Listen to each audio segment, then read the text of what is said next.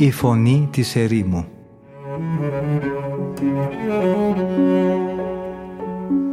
Συνομιλίες με τους Αγίους Πατέρες της ερήμου Την εκπομπή παρουσιάζει ο πρωτοπρεσβύτερος Ματθαίος Χάλαρης.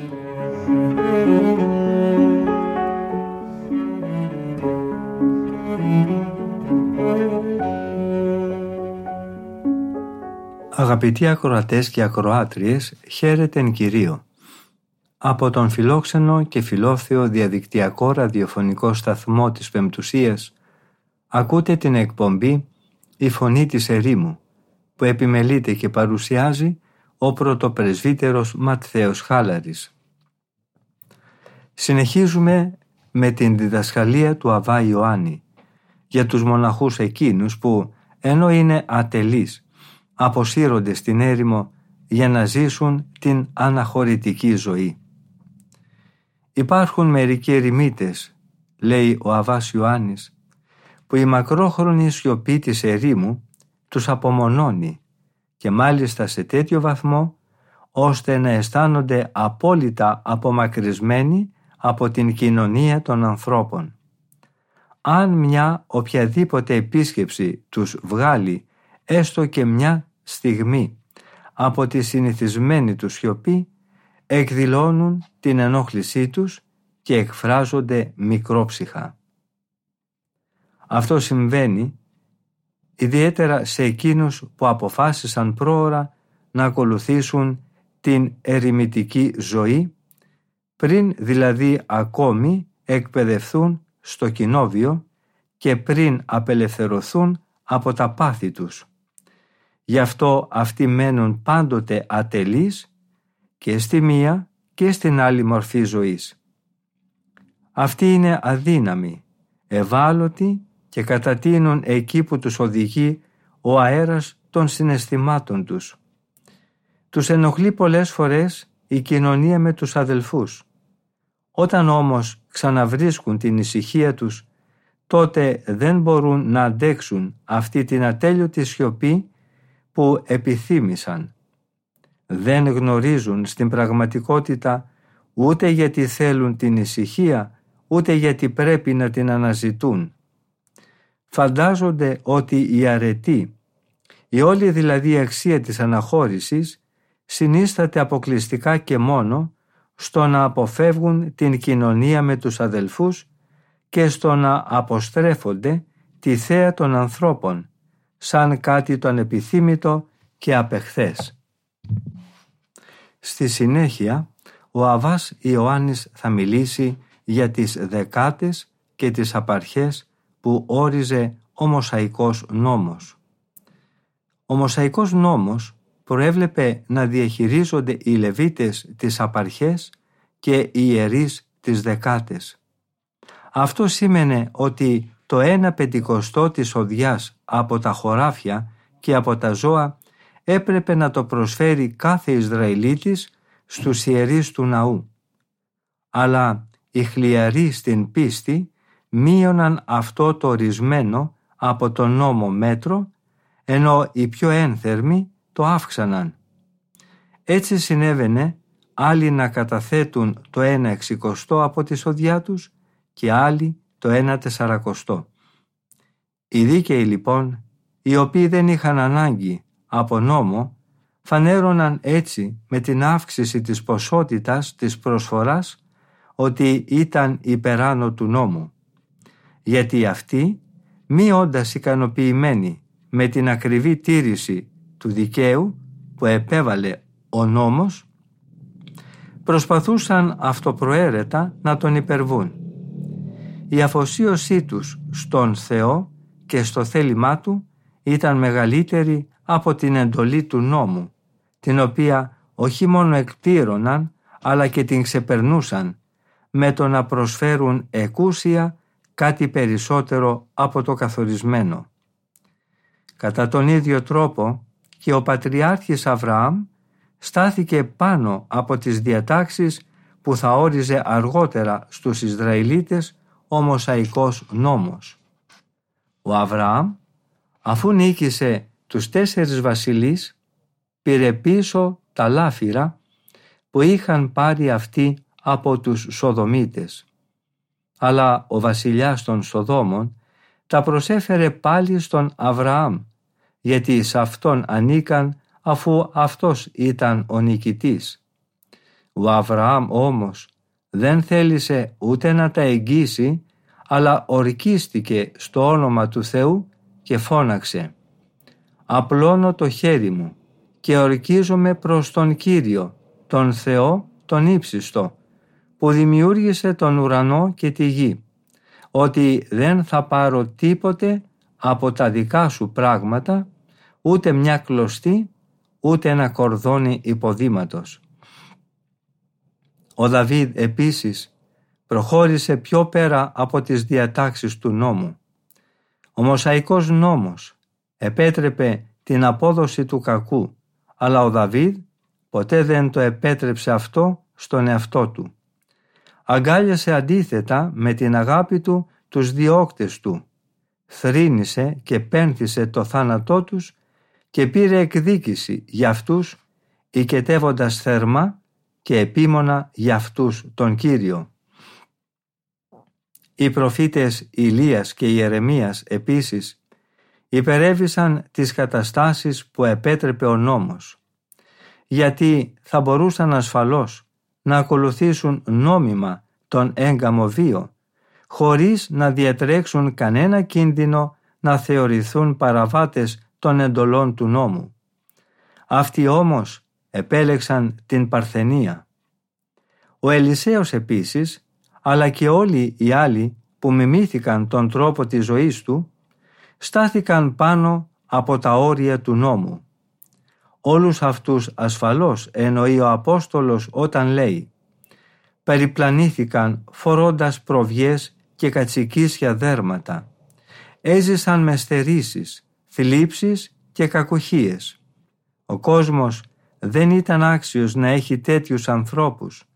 Γύριζαν σαν πλανόδι στις ερημιές και στα όρη και στα σπήλαια και στις τρύπες της γης. Τι θα μπορούσα να πω για τους γιους του Ιωναδάβ, γιου του Ριχάβ. Στον προφήτη Ερεμία που τους προσέφερε κρασί με εντολή του Κυρίου, αυτοί απάντησαν «Δεν πίνουμε κρασί, γιατί ο πατέρας μας Ιωναδάβ μας έδωσε εντολή και μας είπε «Δεν θα πιείτε κρασί ποτέ, ούτε εσείς, ούτε η γη σας. Δεν θα κτίσετε σπίτια, ούτε θα έχετε σπαρτά, ούτε αμπέλια, αλλά θα μένετε μέσα σε σκηνές, σε όλη σας τη ζωή, για να ζήσετε πολλά χρόνια στη χώρα όπου ζείτε σαν πάρικοι. Αυτό τους έκανε άξιους να ακούσουν από το στόμα του προφήτη. Έτσι είπε ο Κύριος. Δεν θα πάυσει να υπάρχει άνθρωπος από τους απογόνους του Ιωναδάβ, γιου του Ριχάβ, που θα με υπηρετεί στο ναό σε όλους τους αιώνες. Όλοι αυτοί που αναφέραμε πριν δεν αρκέστηκαν στο να προσφέρουν τη δεκάτη από τα υπάρχοντά τους αλλά αφού τα απαρνήθηκαν ως ιδιοκτησία τους, τα προσέφεραν όλα μαζί με τον εαυτό τους στον Θεό, παραδίνοντας σε Εκείνον την ίδια την ψυχή τους, της οποίας δεν υπάρχει στη γη τίποτα εισάξιο, σύμφωνα με την Αγία Γραφή που λέει «Τι αντάλλαγμα θα δώσει ένας άνθρωπος για να εξαγοράσει την ψυχή του από την αιώνια απώλεια»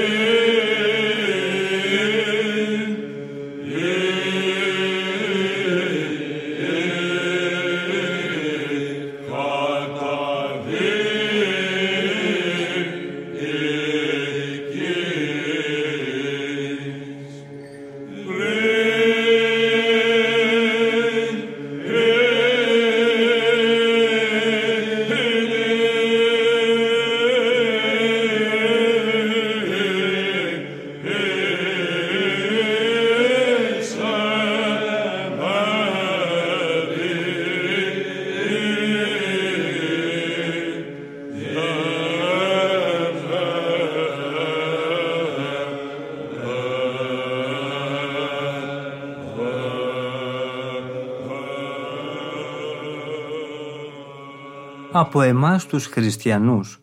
Δεν απαιτείται πια η τήρηση του Μωσαϊκού νόμου, αλλά ηχεί στα αυτιά μας ο Ευαγγελικός Λόγος που λέει «Εάν θέλεις να είσαι τέλειος, πήγαινε και πούλησε τα υπάρχοντά σου, μοίρασε τα χρήματα στους στοχούς και έτσι θα έχεις θησαυρό στους ουρανούς. Και τότε έλα να με ακολουθήσεις». Γι' αυτό θα πρέπει να γνωρίζουμε καλά ότι όταν προσφέρουμε στον Θεό το ένα δέκατο των αγαθών μας, παραμένουμε κατά κάποιο τρόπο κάτω από το ζύγο και τα μέτρα του Μωσαϊκού νόμου. Δεν έχουμε δηλαδή φτάσει ακόμα στην Ευαγγελική τελειότητα η οποία χαρίζει στους πιστούς όχι μόνο τα αγαθά της παρούσας ζωής αλλά τους υπόσχεται και τα μέλλοντα. Πράγματι, ο Μωσαϊκός νόμος δεν μιλάει πουθενά για τα αγαθά της Βασιλείας των Ουρανών που θα δοθούν ως ανταπόδοση σε αυτούς που θα τον τηρήσουν, αλλά αναφέρεται στις παρηγορίες αυτής εδώ της ζωής και λέει «Ο άνθρωπος που θα τηρεί αυτές τις εντολές θα ζει με αυτές ζωή γεμάτη ευλογίες. Ο Κύριος όμως λέει στους μαθητές του «Μακάρι είναι εκείνοι που συναισθάνονται την πνευματική τους πτωχία γιατί δική τους είναι η βασιλεία των ουρανών και καθένας που άφησε σπίτια ή αδελφούς ή αδελφές ή πατέρα ή μητέρα ή γυναίκα ή παιδιά ή χωράφια για να μην χωριστεί από μένα θα πάρει εκατό φορές περισσότερα και θα κληρονομήσει αιώνια ζωή. Πράγματι έτσι είναι, γιατί δεν είναι τόσο αξιοθαύμαστο το να απέχει κανείς από απαγορευμένα πράγματα, όσο σπουδαίο είναι το να απαρνείται ακόμα και τα νόμιμα. Είναι άξιο μεγαλύτερης τιμής το να μην κάνει κανείς χρήση των νομίμων και των επιτρεπτών πραγμάτων και αυτό από σεβασμό προς εκείνον ο οποίος έδωσε αυτή την ελευθερία επιλογής στην αδύνατη φύση μας.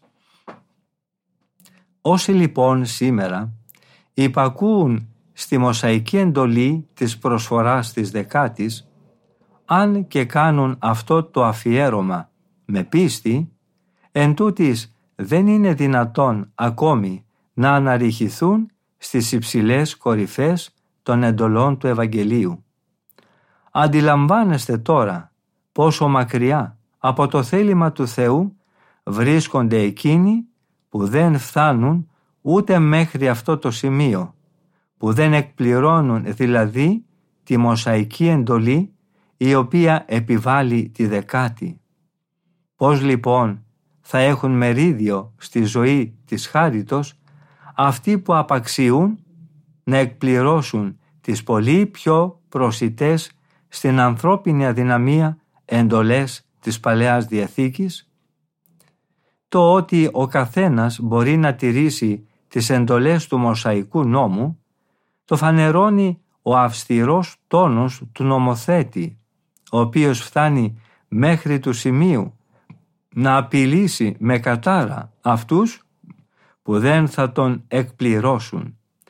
Καταραμένος λέει να είναι ο άνθρωπος ο οποίος δεν θα ακολουθεί όλες τις εντολές αυτού του νόμου και δεν θα τις εφαρμόζει. Οι Ευαγγελικές εντολές όμως είναι τόσο πιο υψηλές από το Μοσαϊκό νόμο ώστε έφτασε ο Κύριος να πει σε εκείνους που θα πίστευαν σε Αυτόν και θα τον ακολουθούσαν μονάχα αυτό το λόγο. Όποιος μπορεί να νιώσει και να εφαρμόσει το λόγο αυτό, ας τον νιώσει και ας τον εφαρμόσει. Η έντονη προειδοποίηση του Μωυσή για τους παραβάτες του νόμου φανέρωνε τότε πόσο απλές και εφαρμόσιμες από τον καθένα ήταν οι εντολές. Επικαλούμε σήμερα, λέει, ως μάρτυρες εναντίον σας τον ουρανό και τη γη, ότι οπωσδήποτε θα χαθείτε από τη χώρα όπου πηγαίνετε τώρα διαβαίνοντας τον Ιορδάνη για να την κληρονομήσετε. Δεν θα μείνετε για πολύ χρόνο σε αυτήν, αλλά θα εξαφανιστείτε τελείως.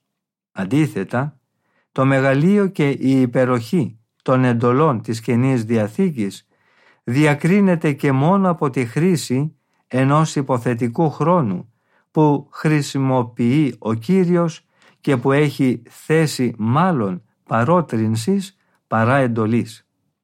Γιατί ο Κύριος λέει «Αν θέλεις να είσαι τέλειος, πήγαινε και κάνε αυτό και εκείνο». Ο Μεϊσής όμως επιβάλλει ακόμα και για την ισχυρογνωμοσύνη και για το δίστροπο του χαρακτήρα του ανθρώπου ένα φορτίο που δεν επιδέχεται κανένα ελαφρυντικό. Ο Απόστολος Παύλος αντίθετα απευθύνεται συμβουλευτικά και μόνο σε αυτούς που ποθούν και ανυπομονούν να φτάσουν στη ζωή της τελειότητας. Δεν θα έπρεπε να επιβάλλεται ως εντολή που απευθύνεται σε κάθε άνθρωπο ούτε να ζητιέται από όλους να τηρούν κάτι πολύ υψηλό το οποίο δεν είναι για τις δυνάμεις του καθενός. Αλλά θα είναι προτιμότερο να καλείται κανείς και να εμπνέεται με συμβουλή ώστε να εργαστεί φιλότιμα και να πορευθεί προς τα ανώτερα. Έτσι θα δίνεται η δυνατότητα στους δυνατούς να αγωνιστούν και να κερδίσουν το στεφάνι της τέλειας αρετής. Οι ασθενέστεροι επίσης που δεν μπορούν να φτάσουν στο μέτρο της πνευματικής οριμότητας και της τελειότητας του Χριστού, αν και φαίνονται επισκιασμένοι από τη λάμψη των πρώτων, όπως συμβαίνει με τα μικρότερα άστρα, θα προφυλάσσονται για να μην πέσουν στην κατάρα του νόμου και έτσι να βασανίζονται και σε αυτή τη ζωή και στη μέλουσα. Ο Χριστός δεν εξαναγκάζει κανέναν για να φτάσει δια της βίας στην κορυφή των αρετών, αλλά προκαλεί την ελεύθερη επιλογή μας. Μας εμπνέει με το λόγο Του και έτσι ανάβει μέσα μας τον πόθο για την κατάκτηση της τελειότητας και του αγιασμού. Γιατί όπου υπάρχει απόλυτη εντολή υπάρχει και αναγκαιότητα και κατά συνέπεια και τιμωρία για την παράβαση. Αυτοί όμως που τηρούν μόνο το ελάχιστο, δηλαδή τον αναγκαστικό νόμο, αποφεύγουν απλά την τιμωρία, με την οποία αυτός ο νόμος τους απειλεί, αλλά συγχρόνως δεν απολαμβάνουν και κάποια ανταμοιβή. Με αυτόν τον τρόπο λοιπόν το Ευαγγέλιο γνωρίζει να καθοδηγεί τους δυνατούς προς τις πνευματικές κορυφές, χωρίς ωστόσο να εγκαταλείπει τους αδύναμους στον κίνδυνο της απώλειας και της καταστροφής. Επιβραβεύει επιπλέον τους τέλειους με την αιώνια μακαριότητα, ενώ παράλληλα παρέχει τη δυνατότητα της μετάνοιας και της επιστροφής σε αυτούς που πέφτουν θύματα της αδυναμίας τους. Όσο για τον νόμο, αυτός τοποθέτησε όσους υπακούν στις εντολές του σε κάποια μέση κατάσταση, σε μια μετριότητα που δεν έχει καμία σχέση με τη δόξα των τελείων, αλλά και ούτε με την καταδίκη όσο τον παραβαίνουν. Τους κατέταξε δηλαδή σε μια κατάσταση χαμηλή, που δεν εξασφάλιζε άλλες πνευματικές απολαβές. Αυτό μπορούμε να το αντιληφθούμε και να το εκτιμήσουμε πιο αντικειμενικά αν πάρουμε μια εικόνα από την καθημερινή ζωή. Πράγματι, δεν έχει νόημα το να αγωνίζεται κανείς, αποβλέποντας μόνο στην αποφυγή της κολάσεως. Αντίθετα, τον πιστό θα πρέπει να τον ενισχύει στον αγώνα του η δύναμη που χαρίζει η αγάπη στον Κύριο και η ελπίδα για μελλοντικά και αιώνια.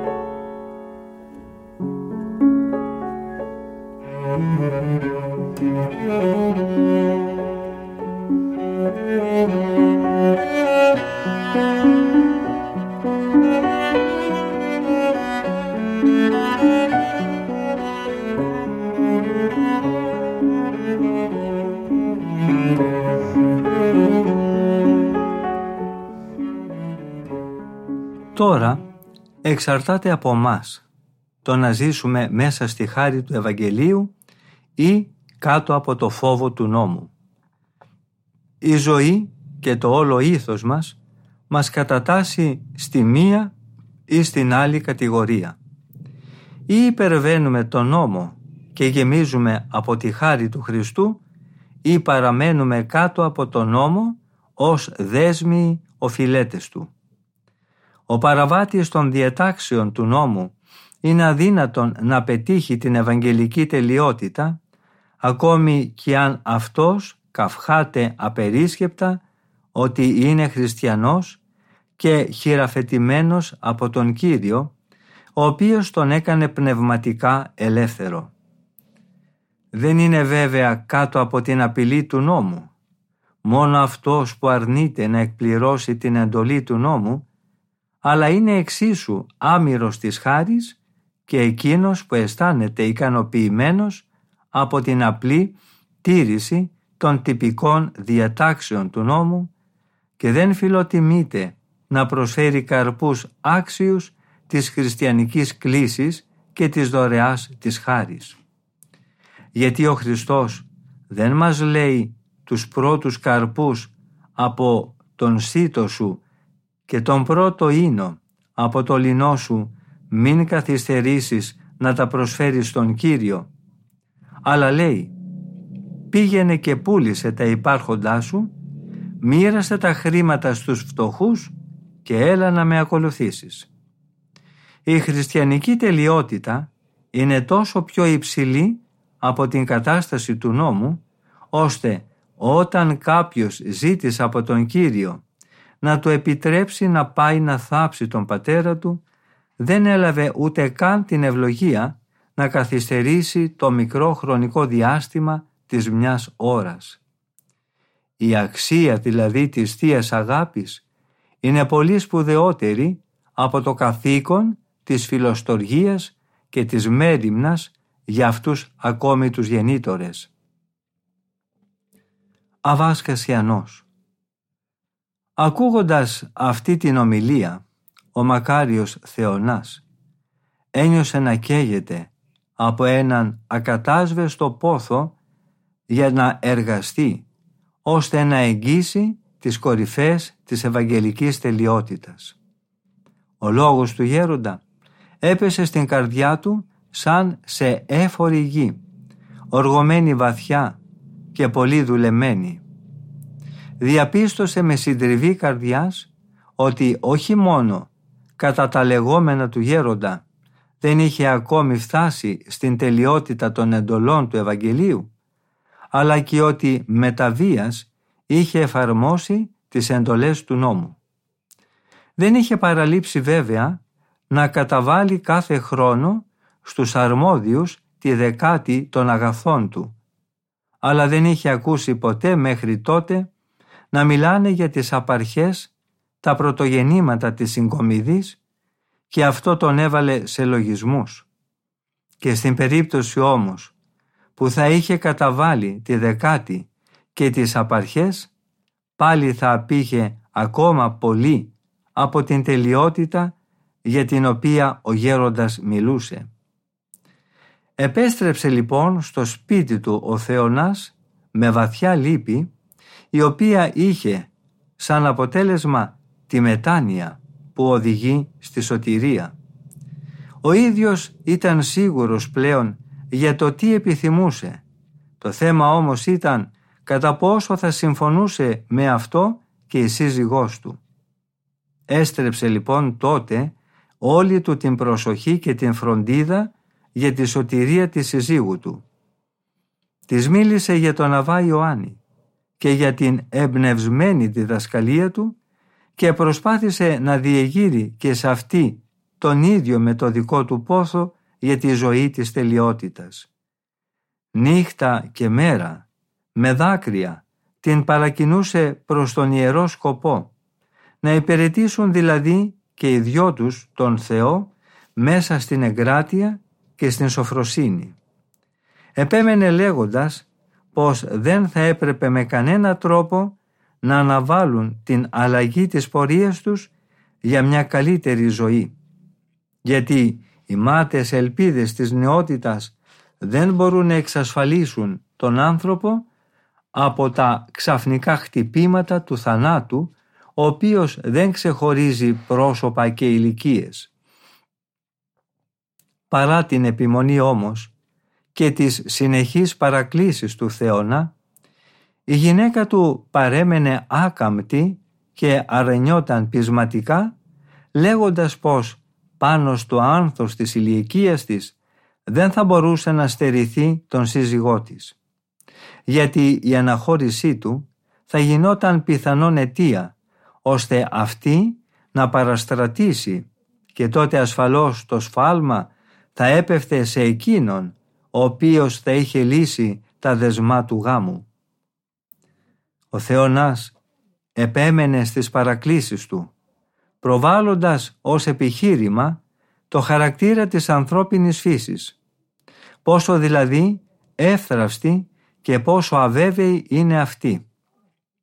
Υπογράμμιζε επιπλέον το ότι υπήρχε κίνδυνος αν αυτή εξακολουθούσε να παραμένει σε επιθυμίες και σε έργα που αναπαύουν μόνο το σώμα. Προσέθεσε επίσης ότι δεν επιτρέπεται να βάζει κανείς όρια στην πνευματική πρόοδο προς τη ζωή της τελειότητας, η οποία υπερβαίνει σε αξία και σπουδαιότητα κάθε τι εφήμερο. Ο κίνδυνος της λύσης του γάμου, έλεγε ο Θεονάς, δεν ήταν μεγαλύτερος από την άρνηση ενός στόχου που τους ήταν βέβαια πριν άγνωστος, αλλά που ήταν σαφώς υψηλότερος. Αντίθετα, θα ήταν ο ίδιος τουλάχιστον παραβάτης του νόμου, τη στιγμή ακριβώς που είχε ανακαλύψει τόσο εξαίσια και ουράνια αγαθά και αντί για αυτά είχε προτιμήσει τα γήινα και τα χαμερπή. Το μεγαλείο της τελειότητας εξάλλου είχε χαριστεί σε όλα τα μέλη της Εκκλησίας, άνδρες και γυναίκες. Όλοι έχουν κληθεί να αναρριχηθούν στα ύψη των πιο λαμπρών αρετών. Τρέχετε και αγωνίζεστε, λέγει ο Απόστολος Παύλος, για να κερδίσετε το βραβείο. Οι αργοπορίες των οθρών και των δηλών, έλεγε, δεν θα έπρεπε να αναχαιτίζουν τη φλόγα και το ζήλο των τολμηρών. Είναι καλύτερα οι νοθροί να παροτρύνονται από τους πρωτοπόρους και τους θερμούς αγωνιστές παρά οι ζηλωτές που αγωνίζονται για την τελειότητα να εμποδίζονται από τους οκνηρούς και τους ουραγούς. Άλλωστε, καθώς ο ίδιος έλεγε, την απόφασή του την είχε ήδη πάρει. Θα απαρνιόταν τα κοσμικά και θα πέθαινε για τον κόσμο ώστε να ζήσει για τον Θεό. Και αν δεν γινόταν να έχει την ευτυχία να ζήσει τη χαρά αυτού του πνευματικού αγώνα μαζί με τη σύζυγό του, τότε έλεγε θα προτιμούσε να σωθεί έχοντας ένα μέλος του λιγότερο και να μπει ακροτηριασμένος στη βασιλεία των ουρανών παρά να είναι αρτιμελής και να καταδικαστεί αιώνια. Γιατί καθώς λέει ο Κύριος συμφέρει να χαθεί ένα από τα μέλη σου παρά να ρηχθεί όλο το σώμα σου στη φωτιά της κολάσεως.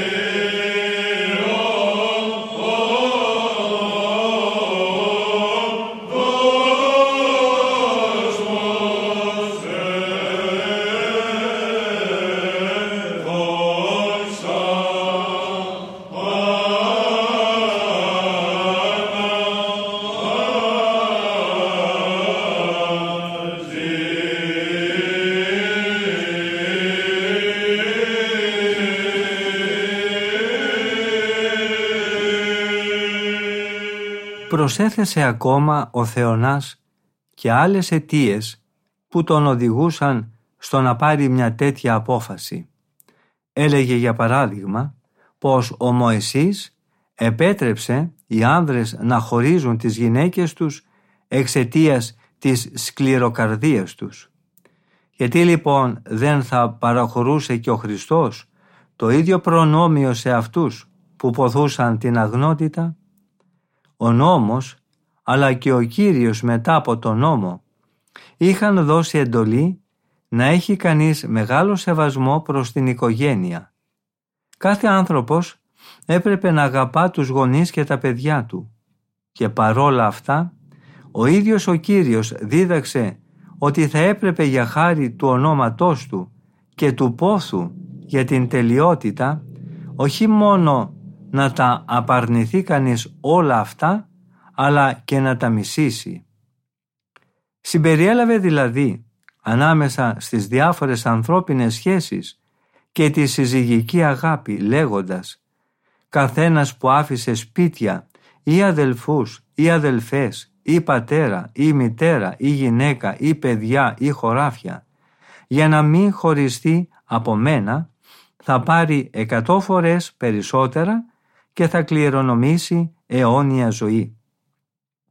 Αυτό ασφαλώς σημαίνει ότι προκειμένου να εργαστεί κανείς για την ευαγγελική τελειότητα της αγάπης προς τον Θεό θα του επιτρεπόταν να αποτινάξει τους συγγενικούς δεσμούς με τους γονείς παρόλο που είναι η πρώτη εντολή του Δεκαλόγου η οποία υπόσχεται ανταμοιβή σε όποιους την τηρήσουν σύμφωνα με τον Απόστολο που λέει «Τίμα τον πατέρα σου και τη μητέρα σου».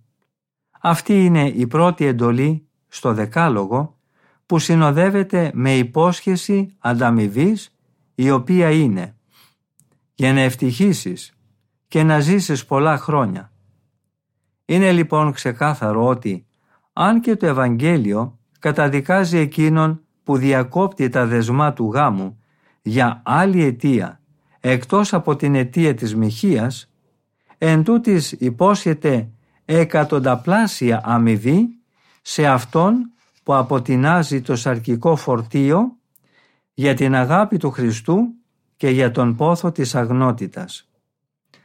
Αν λογικευθείς λοιπόν, συνέχιζε ο Θεονάς, και υποχωρήσεις και συμμεριστείς αυτό τον τόσο αγαθό σκοπό της καρδιάς μου, δηλαδή αφιερωθούμε και οι δυο στην υπηρεσία του Κυρίου και έτσι να αποφύγουμε τις τιμωρίες της γένας, τότε δεν αρνούμε καθόλου τη συζυγική αγάπη. Αντίθετα, θα αφοσιωθώ σε αυτήν περισσότερο, γιατί τότε θα αναγνωρίζω και θα σέβομαι περισσότερο εσένα, τη σύντροφό μου, αυτή που ο Θεός προόρισε για μένα. Τότε δεν θα αρνηθώ να παραμείνω δεσμευμένος εν Χριστώ με σένα, με τον αδιάσπαστο και άλυτο δεσμό της κατά Θεόν αγάπης. Δεν εννοώ με κανένα τρόπο να χωριστώ από σένα, με την οποία με ένωσε ο Κύριος με τη δημιουργία των πρωτοπλάστων. Εκείνο που ζητώ από σένα είναι να είσαι και εσύ όπως ο Κύριος θέλησε να είσαι. Αλλά αν αντί για βοηθός και συνοδοιπόρος προτιμάς με δόλιο τρόπο να είσαι συνεργός του αντιπάλου μάλλον παρά δικό μου μέλος και αν θεωρείς ότι η συζυγική ζωή δεν έχει άλλο σκοπό παρά να σου εξασφαλίσει την απώλεια της σωτηρίας και αν επιπλέον προσπαθήσεις να αποτραβήξεις και εμένα από την οδό του Κυρίου, τότε θα επιλέξω αποφασιστικά αυτό που είπε ο Αβάς Ιωάννης ή καλύτερα ο ίδιος ο Κύριος με το στόμα του Αβά. Εννοώ ότι καμιά ανθρώπινη αγάπη δεν θα μπορέσει να με αποσπάσει από τα πνευματικά αγαθά. Γιατί ο Κύριος λέει «Εάν κάποιος δεν μισεί τον πατέρα του και τη μητέρα του και τη γυναίκα του και τα παιδιά του και τους αδελφούς και τις αδελφές του, ακόμα κι αν μισεί και αυτή την ζωή του, δεν μπορεί να είναι μαθητής μου. Ούτε αυτά τα λόγια όμως, ούτε και άλλα που προσέθεσε στη συνέχεια ο Θεονάς, δεν πέτυχαν να κάμψουν αυτή τη γυναίκα. Γι' αυτό παρέμενε με επιμονή στην ισχυρογνωμοσύνη της και έμοιαζε σκληρή σαν πέτρα. «Αν δεν μπορώ εγώ να σε τραβήξω από το θάνατο», ξανά λέγε ο μακάριος Θεονάς, «τότε ούτε και εσύ δεν θα μπορέσεις να με χωρίσεις από το Χριστό. Είναι πιο ασφαλές για μένα να χωρίσω από ένα δημιούργημα παρά από τον δημιουργό και Θεό μου. Έτσι, με την έμπνευση της θείας Χάρης, ο Θεονάς προχώρησε δυναμικά στην εκτέλεση της απόφασής του. Δεν επέτρεψε έτσι να ψυχρανθεί και από την παραμικρότερη αργοπορία η θέρμη των πόθων του. Αποποιήθηκε λοιπόν αμέσως όλα τα υπάρχοντά του και έφυγε κρυφά για το μοναστήρι. Εκεί, σε πολύ μικρό χρονικό διάστημα, η αγιότητά του και η ταπείνωσή του τον έκαναν να λάμψει. Έτσι, όταν ο μακαριστός Αβάς Ιωάννης έφυγε από τη ζωή αυτού του κόσμου και αποδίμησε προς τον Κύριο, καθώς και όταν ο εισάξιός του στην αρετή και διάδοχός του, ο Αβάς Ηλίας, εκοιμήθη, τότε ο Αβάς Θεονάς ο τρίτος στη σειρά εκλέχθηκε ομόφωνα ως διάδοχός του στην Επιτροπία. Στο σημείο αυτό όμως αγαπητοί αδελφοί μου φτάσαμε στο τέλος και της σημερινής ραδιοφωνικής επικοινωνίας μας. Ευχαριστούμε πολύ όλους και όλες εσάς που είχατε την καλοσύνη να μείνετε μαζί μας ακούγοντας τα σοφά λόγια των Αγίων Πατέρων της Ερήμου θα συναντηθούμε και πάλι στην ίδια ραδιοφωνική συχνότητα της Πεμπτουσίας την επόμενη εβδομάδα, την ίδια μέρα και ώρα. Από τον ομιλούντα και τον τεχνικό ήχου, θερμές ευχές για μια ευλογημένη μέρα. Ο Θεός μαζί μας.